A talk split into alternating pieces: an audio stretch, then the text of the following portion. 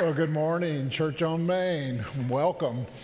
We're here to worship the Lord together. We've gathered here together as brothers and sisters in Christ, and thankful for your presence here. I know that we have guests here. If this is your first time to visit or first time in a long time, hope that you'll take one of the Connect cards in the back of the pew and fill that out. You can place it in the offering plate, or you can take it by the Welcome Center, or you can bring it to one of, one of us, and uh, we'd love to get, get to know you. I know there are people that are also Uh, streaming online our worship service. We welcome you uh, this morning as well. There's information on your screen about how you can get in contact with us. We'd love to hear from you. If you have a need, uh, we'll, uh, we'd love to uh, pray for you. And so if you just contact us, we'd love to get, get to know you. This is a special day in the life of our, our church. We're going to be observing the witness of Christian baptism. We have four individuals that have received Christ into their lives and, and are going to share their faith through the waters of, of baptism. So this is a, a special day. And if there's anybody here this morning that uh, would like to receive Christ, just uh, let us know. And uh, uh, we would love to, to talk to you about what, what that means. But thank you for being here uh, this morning. So we have a, a video we'll start with.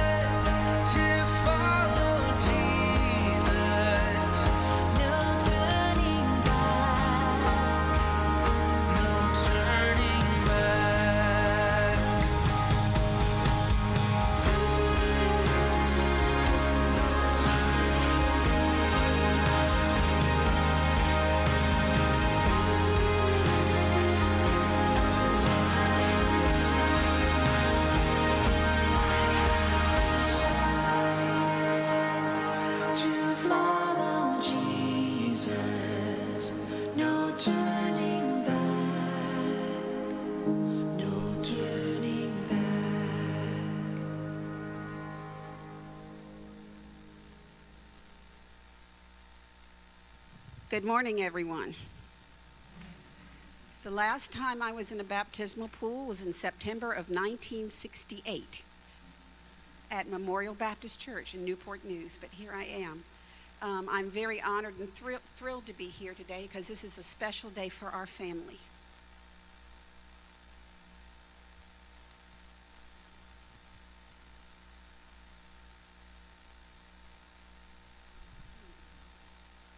This is my best buddy, the little redhead, my sweet baboo. This is Landon Stephen Smith, my grandson. And Landon has made a pretty big decision. He talked to his mom and dad, talked to grandma, he talked to Pastor Tommy, and he has decided he wants to give his life to Jesus and do his best to follow him for all of his days. You see all your family down there to celebrate with you? And I'll tell you another secret. All these other people are your family too. And what's so special about that family, they were praying for you before you were even born, because they were praying that God was going to bring you to our family. And he did. And here you are in the baptismal pool with grandma. So I have a couple of questions for you, Landon. Who loves you more than grandma? Jesus. And Landon, who is Jesus to you? my Lord and Savior. So, Landon, today I'm baptized you in the name of the Father, the Son, and the Holy Spirit.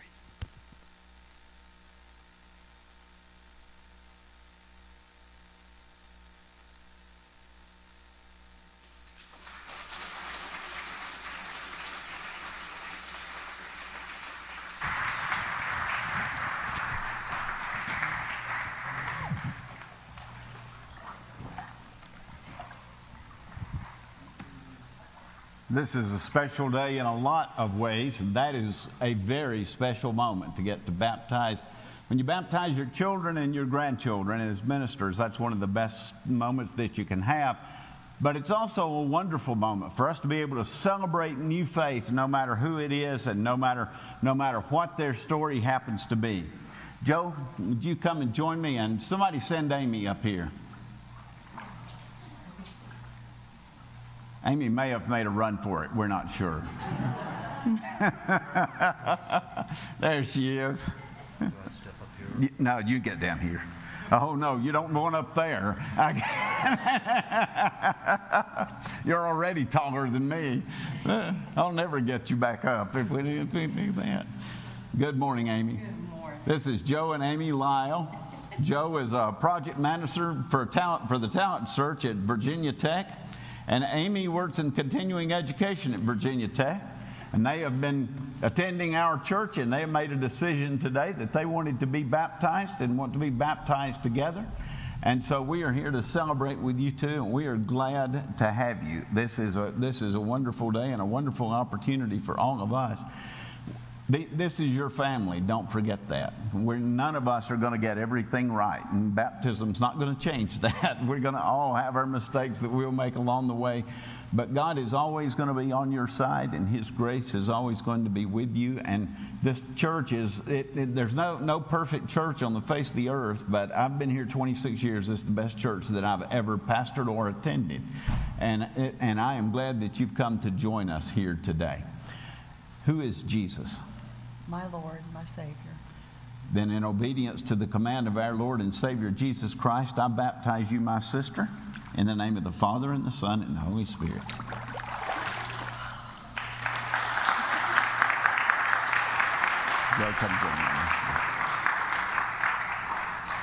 Joe, who is Jesus? He is my Savior. Then in obedience to the command of our Lord and Savior Jesus Christ, I baptize you, my brother, in the name of the Father, and the Son, and the Holy Spirit.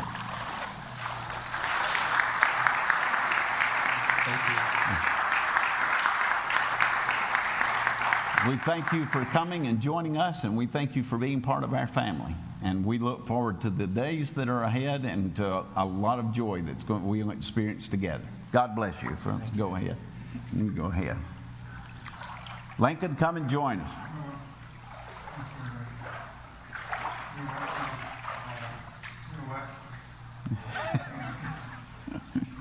uh, come right ahead, Lincoln. Come join me in the water.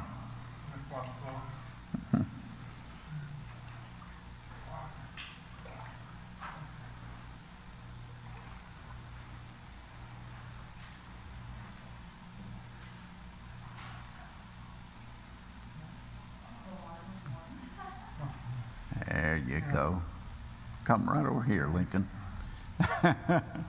This is Lincoln Williams. Lincoln, come over on this side, if you would, Lincoln. Come right over here.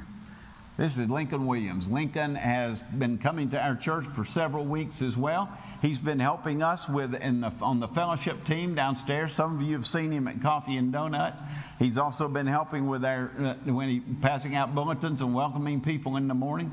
Welcome. We are glad to have you here, Lincoln. We're glad to have you in our family. This is your family of faith, and we get we're glad that we get to celebrate with you here this morning. Jesus is on your side, Lincoln. He's always going to be there for you no matter what. And we're your family, and we're going to try to be there for you no matter what. And if you need us, you tell us, and we'll try to help you any way that we can. And we look forward to you trying to do the same for us as we go through this journey with Jesus together. Lincoln, on behalf of Jesus Christ and on confession of your faith, I baptize you, my brother, in the name of the Father. And turn right around here, this way. The Son and Holy Spirit. Amen. Very good, Lincoln. Very good.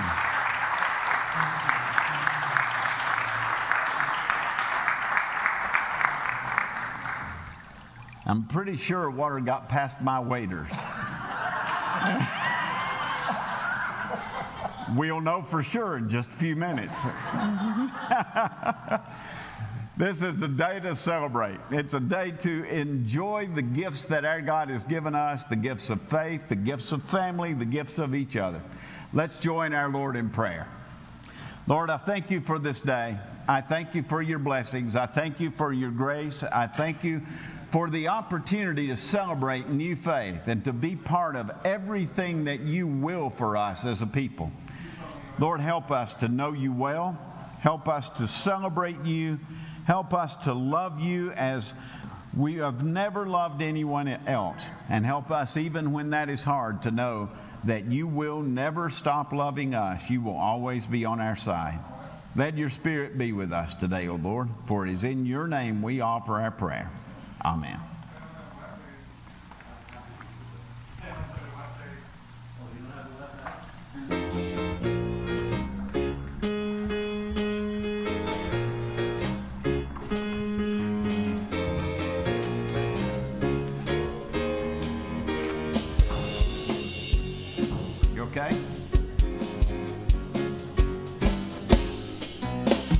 Sing unto the Lord, all ye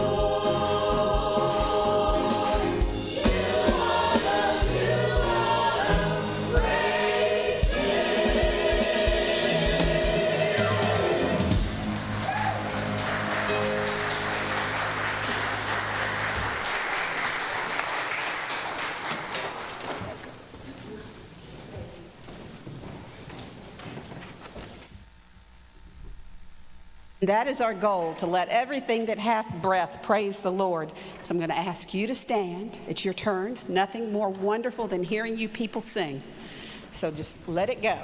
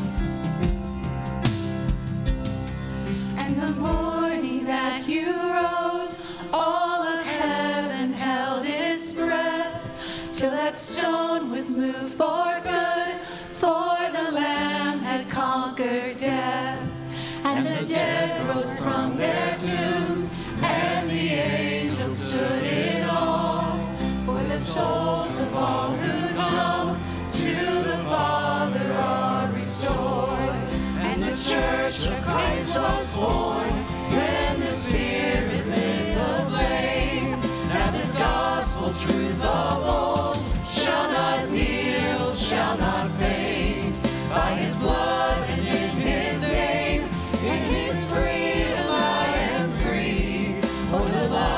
Jesus Christ, who has resurrected me.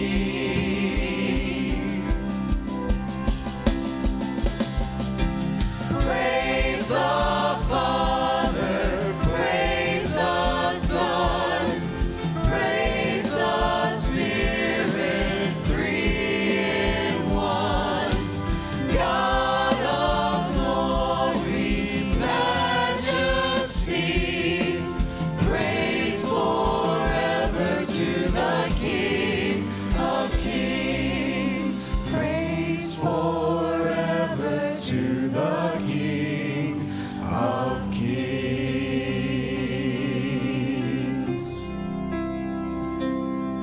God of glory, majesty, forever to the King of Kings. God of glory, majesty, praise forever to the King of Kings. There is no other like our God. Every individual aspect of God is so uniquely glorious that it cannot be fully measured or explained. That's what it means to be holy. God's holiness is more than just perfection or purity. His holiness causes us to gaze in wonder as we try to comprehend his otherness. And it leads us, along with all of creation, to worship and adore him. Holy, holy, holy.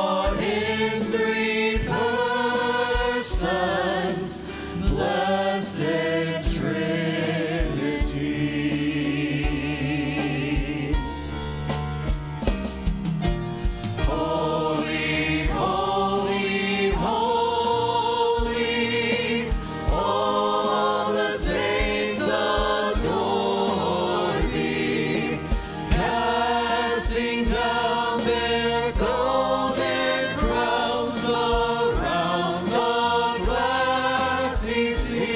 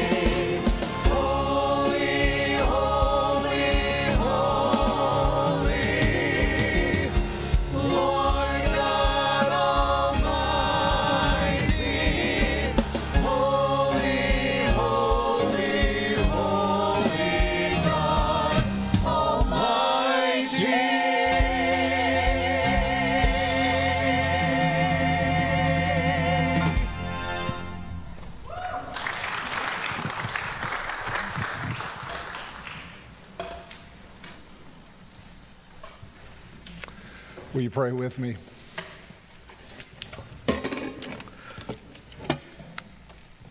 Oh God, you have instructed in your word to be still and to know that you are God. For in the stillness we can sense your very presence with us. In the stillness we can reflect upon your great faithfulness and mercy and your holiness. You are indeed worthy to be praised. In the stillness, we're able to think about our lives and about the things about us that need to be changed, to be transformed in order for us to be more aligned with who you are and your will for our lives. And in the stillness, we can become reoriented towards you so that we can follow you and we can walk the right path once more. So teach us, Lord, to just stop and to be still more often. And when the day is hectic, as it sometimes comes, help us to be still. When we are under attack, when others have lost their calm, help us to be still. When the news is bad and life appears to be deteriorating, help us to be still and know that you are God.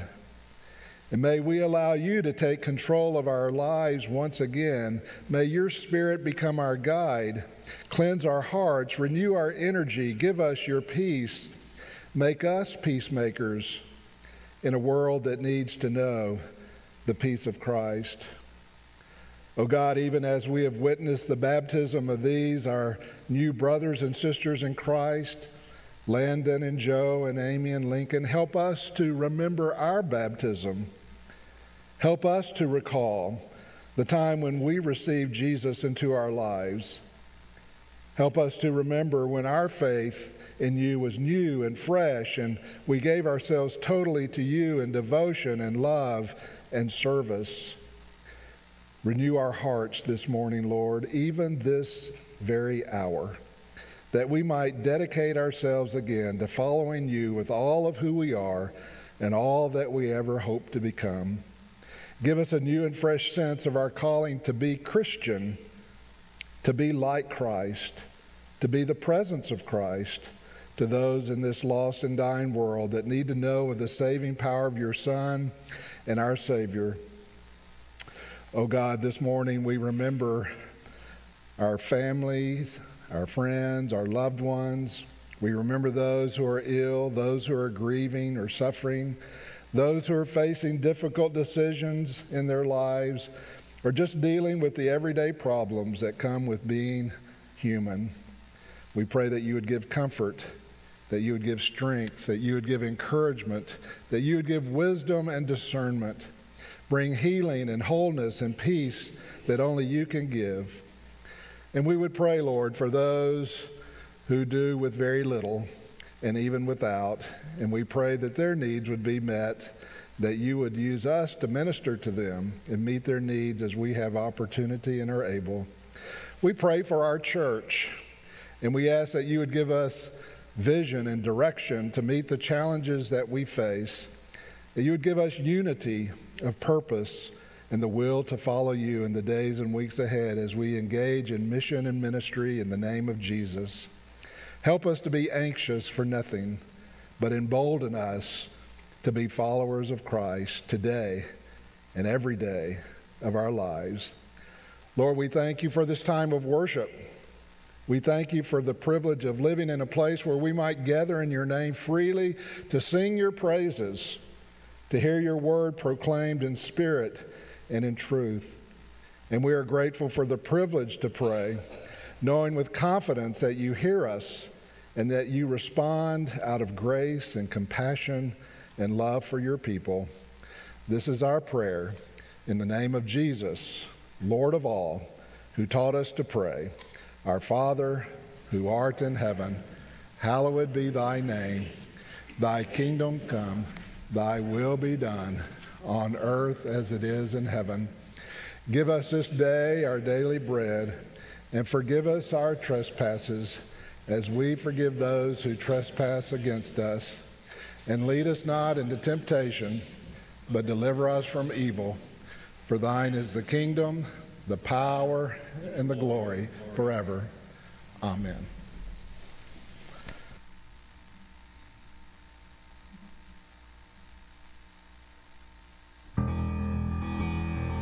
Oh,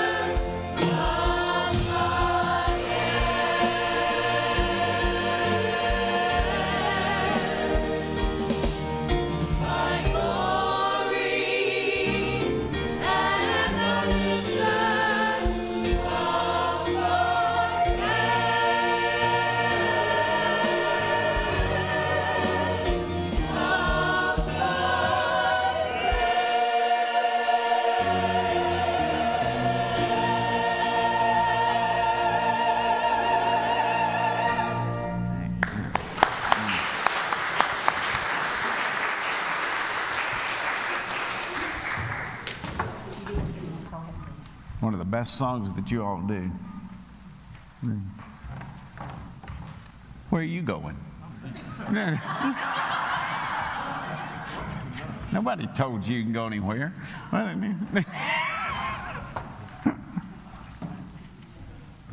Somebody tackle Fred about halfway down the line there. Our scripture reading today comes from the book of Philippians. Virgil's going down. Virgil's going down. All right. Let's help Virgil get down here. You all just talk amongst yourselves. Virgil, I'm in the gap. You're good. Keep going straight ahead. Okay, keep going. Now let's take a ninety degree to the left. And Zach's down there. He's going to get you. Keep going. Keep going. Swing him a little bit to the left. Little bit left. There you go.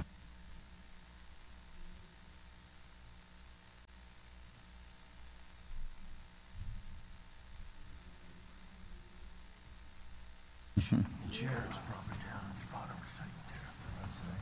You're right. Mm-hmm. Yeah, it's there. Okay. Yeah.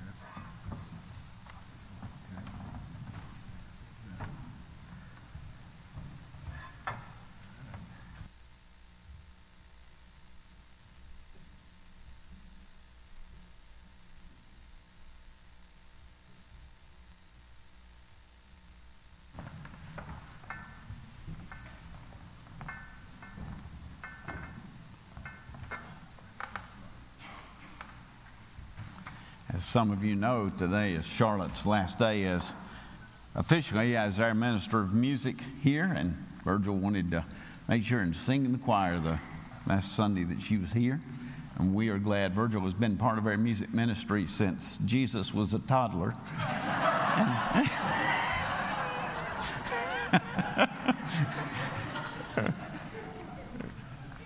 And has a, a lovely voice. Has just,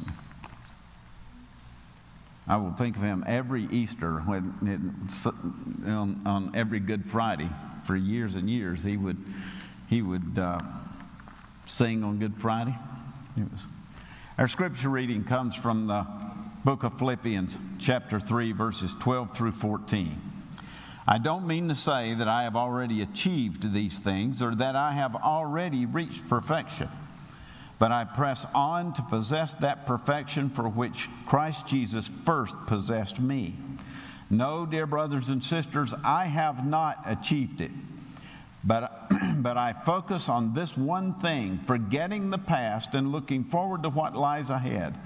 I press on to reach the end of the race and receive the heavenly prize for which God, through Christ Jesus, is calling us. The word of the Lord. Thanks be to God. Back in nineteen eighty-eight, I was called to be the associate pastor of Saint John's Baptist Church in Charlotte. And one of the most memorable people that I met the entire time I was there was a woman named Helen Mosby. I am pretty sure that when they invented the word unique, they meant it for Helen Mosby. She was one unique lady. When our family first moved there, they gave us a big reception to welcome us to the church. And Miss Mosby was one of the first individuals that I met there. She walked up to me. She looked me straight in the eye. She said, "Reverend, I'm Helen Mosby. How old do you think I am? And don't say thirty-nine. There's no way to win in that situation, folks. There's nothing you're going to say that's going to win. But I took a deep breath and I looked at Helen and I said, "I would say you're somewhere between sixty-five and seventy. And when I did, she yelled out to the whole room, "We need to fire this man now. He even lies to old women." I said, "Okay, Miz Mosby, how old are you?" And she said, "I'm eighty-one, and I'm looking forward to my hundredth birthday. I've already booked the country club, the ballroom at the country club, and I expect you to be there." And I said, "I wouldn't miss it at all." I thought she was kidding about that. I later found out that when she made her funeral arrangements at the funeral home, she had a note put right at the top of them that said, "If I die before one hundred, cancel the ballroom at the country club." She was very serious about that. She had reserved it for her hundredth birthday. I said, Miz Mosby, are you married? She said, yes, I am. My husband died thirty years ago, but he's in heaven waiting on me, and someday I'm going to see him again, but I hope it's not today. I laughed and I said, Miz Mosby, do you have any children? She said, not yet. Miz Mosby was truly one of the funniest and most interesting people that I ever knew, but she was like all the rest of us. She had her faults, and one of those faults was if it came in her mind, it came out. She said whatever. As far as I could tell, she never had an unspoken thought, at least the whole time I knew her. Miz Mosby was walking down the hallway one day, and there was this kid in the hall who was probably seven or eight years old, and he was throwing the kind of fit that you usually see in a two-year-old. This kid's mother turned around and looked at Miz Mosby and said, I don't know why he's acting like this. And when she did, Miz Mosby looked at her and said, well, I do. I'm looking at her. And then Miz Mosby turned around, walked off, and left me standing there to fix all of this. Miz Mosby was a sweet person, a very kind person, but she definitely had her issues. However, before we become too judgmental about Miz Mosby or anybody else that's like Miz Mosby, we need to remember something else. We all have our issues. It doesn't matter who we are, where we're from, whether we're the pastor of the church or never been to church in our lives. We've all had our issues in life. Every person, every group, every church, we all have those things that can keep us from becoming all that God would have us become if we lean into those things. For instance, I doubt if there's anybody in this room who doesn't have a few regrets in their lives. And the reason I say that is because about half of the counseling that I do has to do with people's regrets. It's either things that they wish they hadn't done in their lives, or it's things they wish they had done that they didn't do. Sometimes it's both of those, with people trying to work through the regrets that they've had. I had somebody not a month ago who came to see me, and they said, there's not a day that goes by that I don't feel bad about my past. And the reason they do is because that person has never allowed God to set them free from their regrets. We all need that freedom that comes from our God. They had never, ever had that moment when they let God set them free. Last week, we looked at one of the key verses for this, Galatians five one. It is for freedom that Christ set us free. The reason the Apostle Paul included that verse in that letter that he wrote to the church at Galatia was because freedom from the past was a hallmark of the Apostle Paul's theology. It, it appears in some way in almost every letter that he wrote to every church. Paul knew very well that if, if you will let Jesus set you free from the past, then you will have the proper sense of time within your life. But if you do not allow Jesus to set you free from your past, then your sense of time is always going to be oriented behind you. And it's hard to claim the future if the only direction you're looking is back there. And that leads to a question that we all need to face in our lives. How can we move forward in a positive way that'll honor God every day of our lives? There may be lots of ways that we could do that. There may be more than one answer to that question, but I think the first step in the process of answering that question is to figure out what we need to avoid as we're trying to make our time count for God. And the first thing that we need to avoid is the wrong focus in our lives. If we're constantly focusing on what's wrong instead of what's right, it'll not only kill our future, but we won't even get started on a new journey for our future. We used to have a church member that went to church here every week. I think they spent every waking hour of their day focusing on what was wrong with this church instead of what was right with this church. And they didn't do a thing in this world to try to help the church and to try to make it a better place. They just stood on the sidelines and they complained about everything. They complained about me. They complained about Charlotte. They complained about Don. They complained about Todd. They complained about everything because all they were focused on was the negative of life. You can't affect positive change by just being negative. If you want to create a positive future, you have to invest your time in positive things. The first thing we need to avoid is having the wrong focus in our lives. The second thing that we need to avoid is picking the wrong orientation in our lives, which is a fancy way of saying don't look back, look forward in your life. Why? Because you can't live in the past. The past can affect your life. It can affect it positively or negatively, and you can learn from your past and from things that have happened back there, but you cannot live in the past. And there is no way to move forward if the only direction that you look is behind you. When my son Brandon was in middle school, I helped coach uh, his Little League baseball team. And one of the things that we tried to teach our players was if you hit a ball to the outfield, don't focus on the ball when you're headed to second base. Look at your third base coach. The third base coach will tell you whether to stop at second or keep coming to third. All of our kids got that except this one kid. And he was one of the best players that we had on the team. In fact, he went on to play college baseball and was very good at it. But at that point in his life, every time he hit the ball to the fence, he would watch the ball, and he'd round second base, and he'd look over his shoulder trying to see the ball, and every single time he did that, he got thrown out at third. And every time he did, we had to stop and talk to him again about which way should you be oriented when you're coming down that direction. Why? Why is it that we have this tendency to look back, to look over our shoulder, to look at things?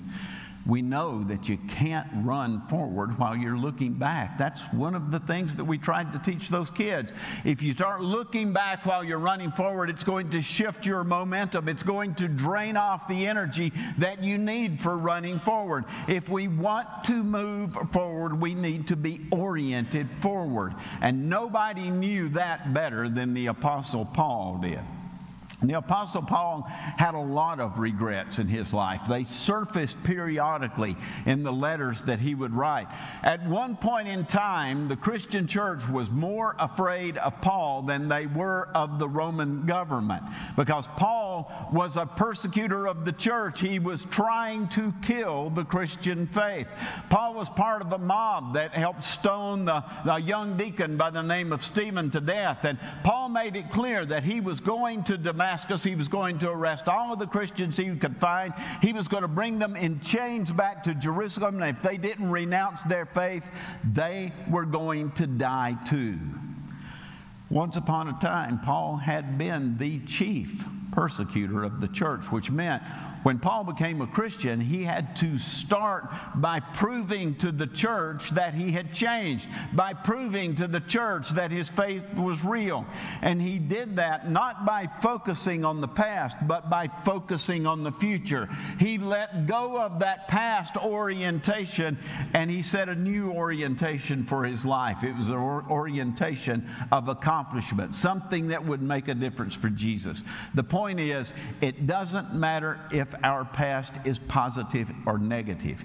If you focus on the past, if you, if you let the past control the present, you will fail in the future, and there are no exceptions to that rule. I spoke at a church here in the States several years ago now. It was at one time one of the most prominent churches in the state of Virginia. It had been a town that had been exploding with growth, and then suddenly it started to die as the industry started leaving. By the time I spoke there, it had gone from having the, a sanctuary packed that was about one thousand seats to barely having about one hundred, one hundred twenty people who were there.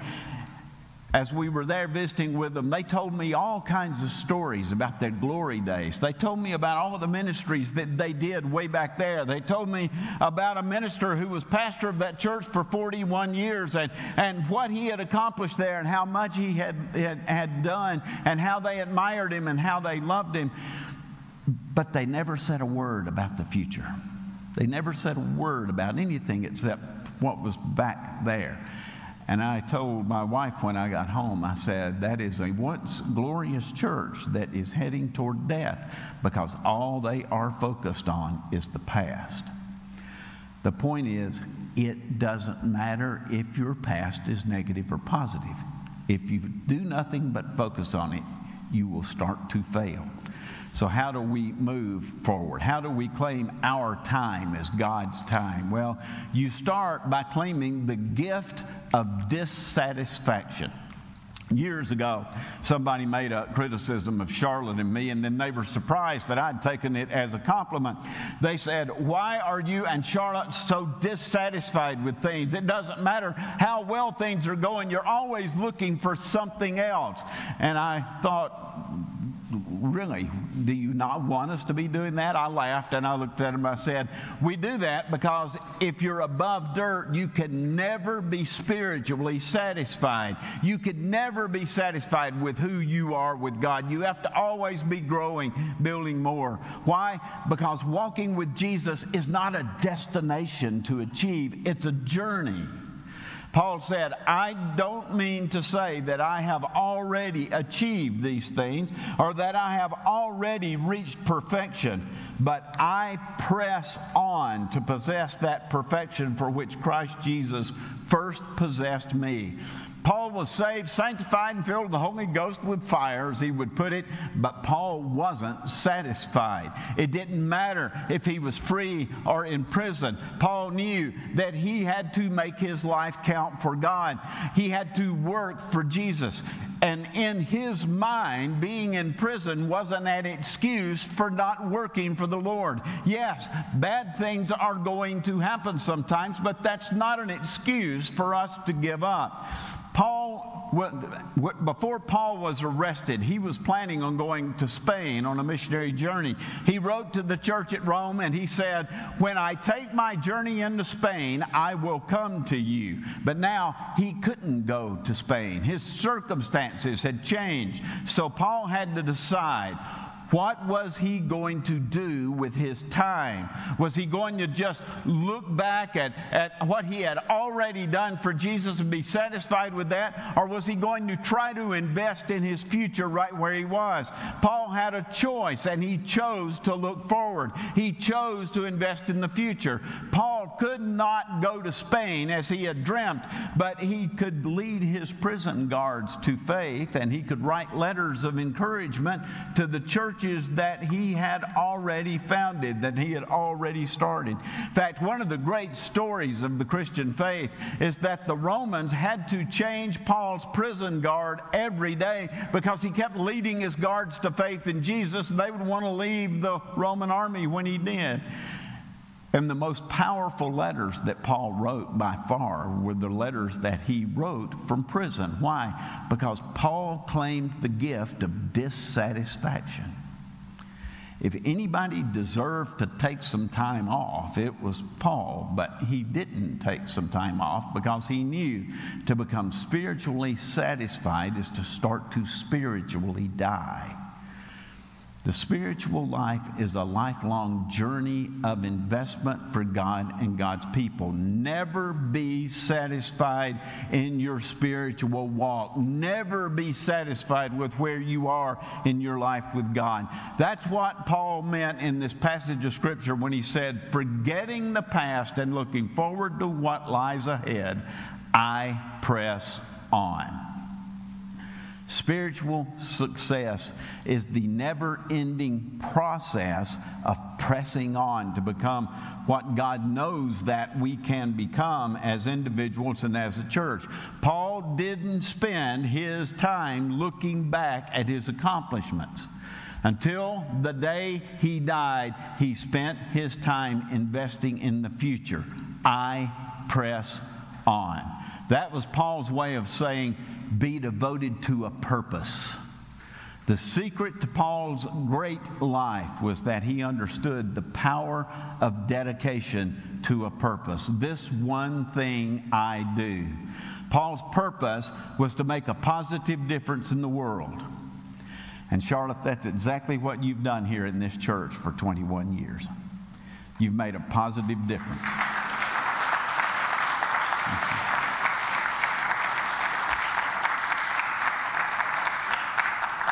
You made a positive difference for Jesus since the day that you walked through the doors. You've dedicated your life. You've dedicated your gifts. You've dedicated your talents to, to serving the Lord and to building a future of this church and building a future of the kingdom.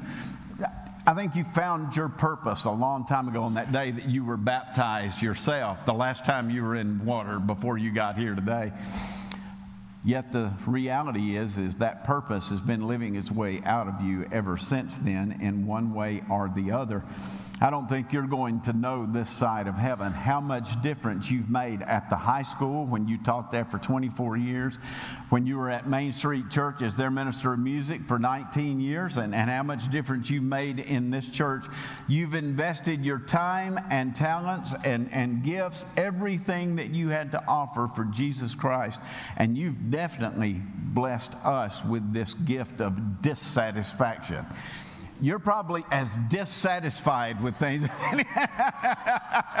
You are always looking for that next thing. You are always wanting the next step to be better. You are always wanting even the next song to be better than the one that was before. You were never satisfied with the way things were. You, nobody will ever be able to say about you, you retired before you left.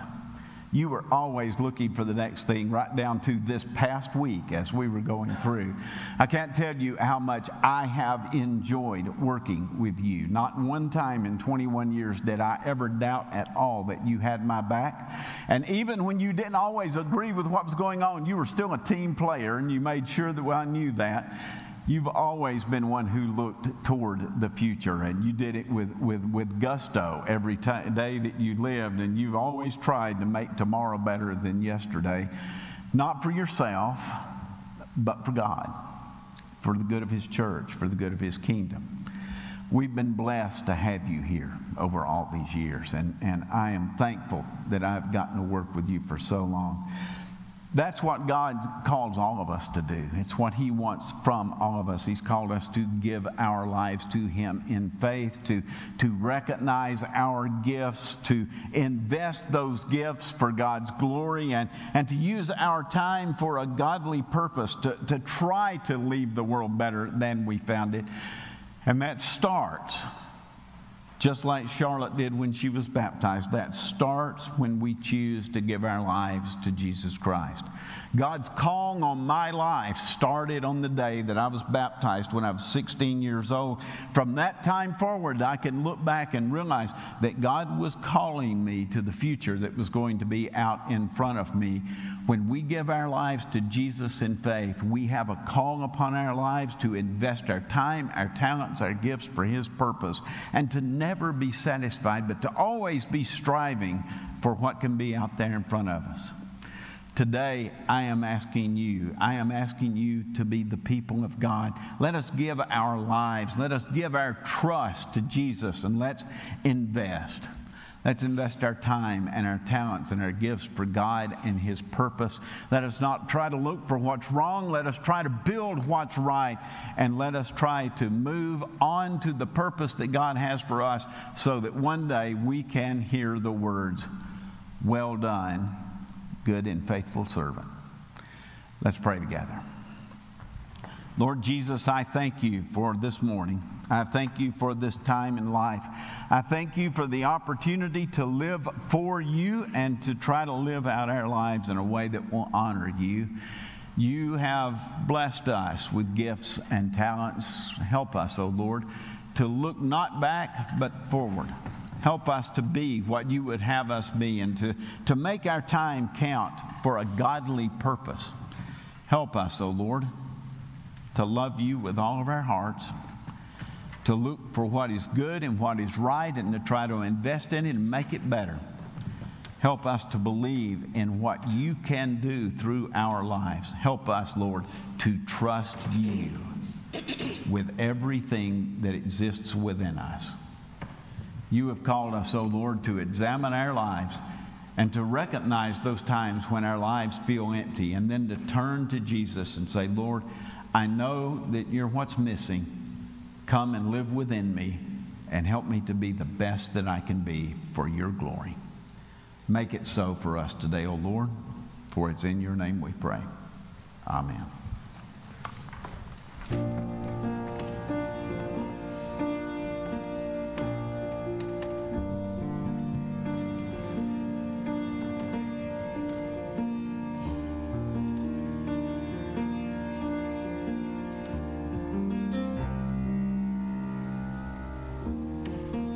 Blessed assurance, Jesus. Jesus is mine. He's been my fourth man in the fire, time after time. Born of his spirit, washed in his blood, and what he did for me on Calvary is more than enough. I trust in God, my Savior, the one who will never fail. He will never fail. I trust in God, my Savior, the one who will never fail. He will never fail.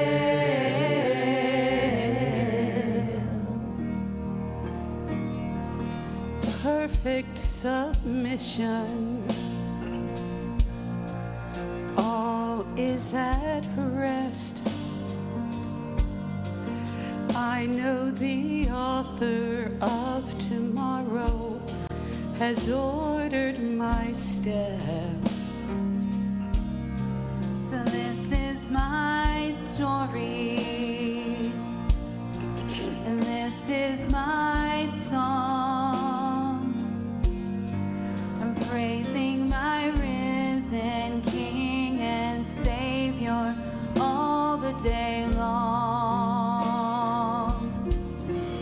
I trust in God, my Savior, the one who will never fail.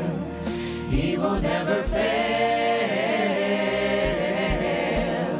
I trust in God, my Savior, the one who will never fail.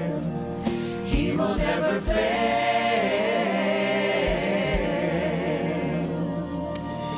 Jeremiah twenty-nine eleven has been my life verse. For I know the plans I have for you, declares the Lord. Plans to prosper you and not to harm you, plans to give you hope and a future. So seek the Lord. He will hear and he will answer. I sought the Lord, and he heard, and he answered. I sought the Lord, and he heard, and he answered. I sought the Lord, and he heard, and he answered. That's why I trust him.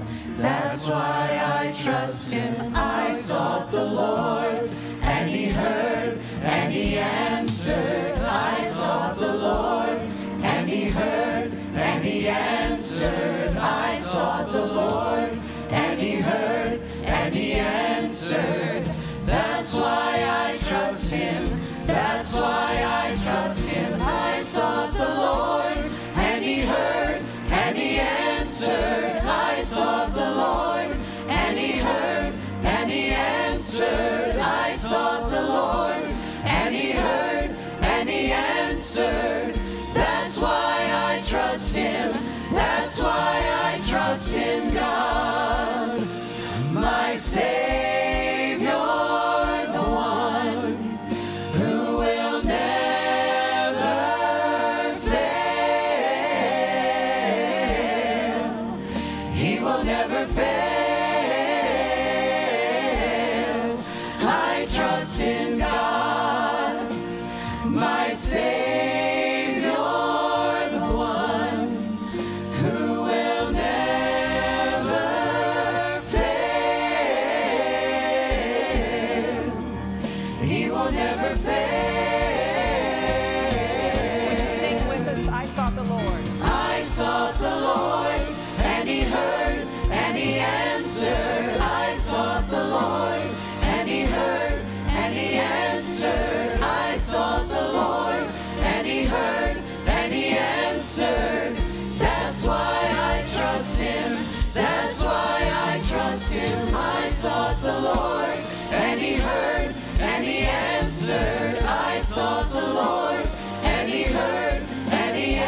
answered, I sought the Lord, and he heard, and he answered.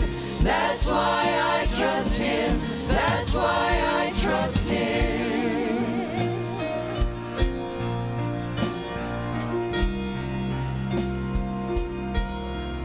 I trust in God, my Savior.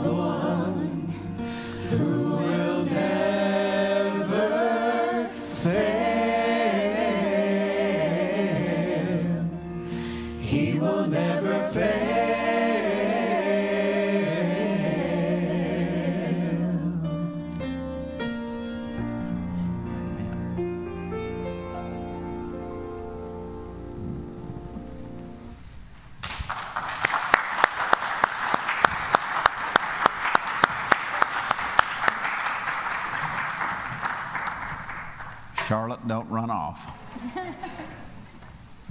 Kimberly, go ahead.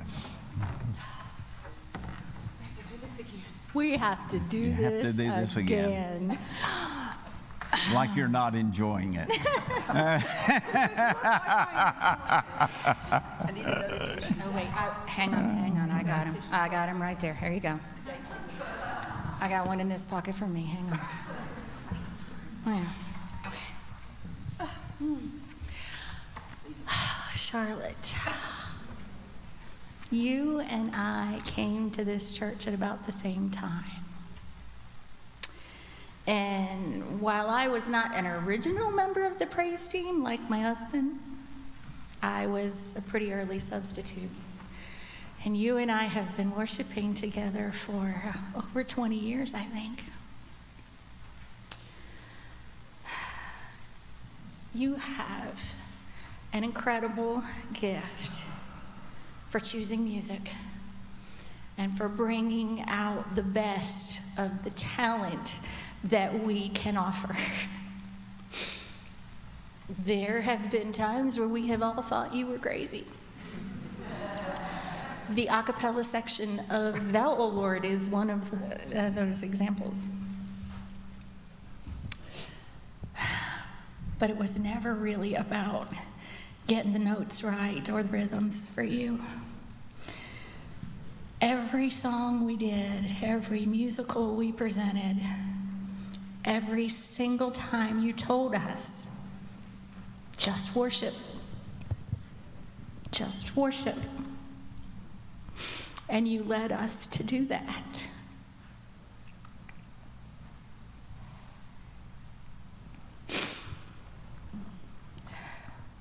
There is going to be a bigger church-wide gathering on August sixth where we will all have a chance to celebrate Charlotte and what she has meant to the whole church.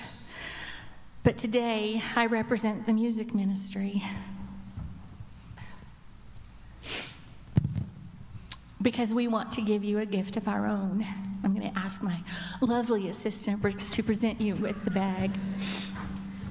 In this bag is a gift to, is a trip to Abingdon for, for you and Steve, or whoever you choose to take with you. Not somebody else. There are gift cards for two nights at the Martha Washington Inn, and for four tickets to the good seats at Barter Theater. And there is enough additional money in there to provide at least a couple of really nice meals or a spa treatment, maybe. That's that's for you too, Steve, the spa treatment. The gas to get there, whatever you want that trip to be, we want you to enjoy it from us. So on behalf of the worship choir and our instrumentalists, the praise team, the bell ringers, and the Jesus jammers. Thank you for all you have meant to us. Mm-hmm.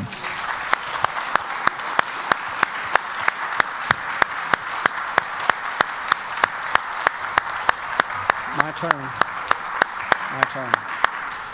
So many of you know, but for those of you that don't, Charlotte was my high school choir director um, twenty years ago at Christiansburg High School. And I can honestly say that she played a big part in inspiring me to teach music and conduct choirs. And I will forever be grateful for her mentorship and her guidance. Charlotte, we love you. We appreciate you. Thank you for your service and your leadership. And know that whenever you're ready, there will always be a place here in the choir loft with your choir family. Thank you.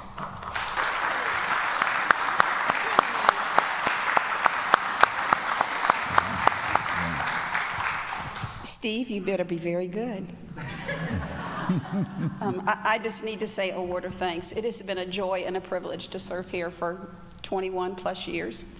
Um, this choir, they're not all up here now, but the choir and the musicians that I have had the privilege of working with cannot be beaten anywhere in the area. And they love the Lord, and it shows when they sing and when they play. Um, the staff that I have been privileged to work with, and it's so good to see Don McKinney here. Don was here when I started. Bless your heart.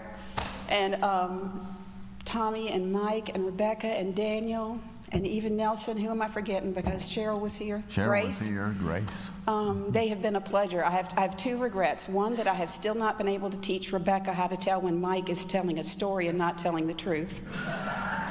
Which is most of my stories, by the way, and that he tells at staff meeting. And the, and the other is that I have a superpower that people are not aware of. I am the only person that can ignore Tommy. It is a superpower, isn't it? He can come in and start something annoying, and I can just tune him out. And I have not been able to teach anybody else to do that yet. So, um, are you suggesting I would be annoying? I am not suggesting at all. Not suggesting at all.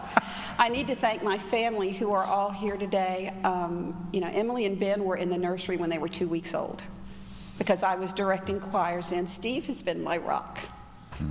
Um, every time we have done a program, he's here moving chairs, or what do you need now? He's putting up handbells. So he has been my partner throughout all of this. And my sweet Babu, who got baptized today. Mm-hmm. I love you, buddy. Mm-hmm. So my sister and her husband came in. My sister was at my very first recital I ever did. She suffered through it. And all of those that came after, and John with her. So um, my family has just been such a blessing to me. But most importantly, to my Lord and Savior, who has given me the ability and the desire to serve him in this way that I've been able to do it for forty-seven years. I've been directing choirs. And so this has been pretty bittersweet the, the last time. But I love you guys, and we're going to be around. We're going to take a little break.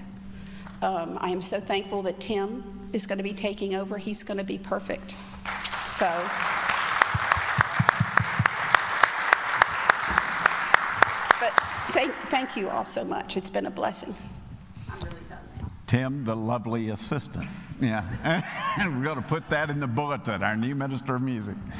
Thank you very much, Charlotte, for all that you have done, for all that. Charlotte's been far more of a minister here than just leading music. She has, there, we would have crises come up and none of the pastors be here, and she would get in the car and go to the hospital and stay with people and then call us from there. Um, when the shootings happened at Virginia Tech, she was at the inn with me there and then was with the Cloyd family the entire time of that. It, you, you have not just been a musician. You have been a true minister in the name of Jesus Christ, and we are great, grateful for that and grateful for all that you have brought. It has been a joy being on staff with you. It has just been a true joy being able to come in and see you every day and be part of a team with you. And so we didn't want to have her last day's celebration when so many people are on vacation. And so on August sixth, we're going to do a little more of this and probably embarrass her a little more. It's going to be a roast, actually, on that day.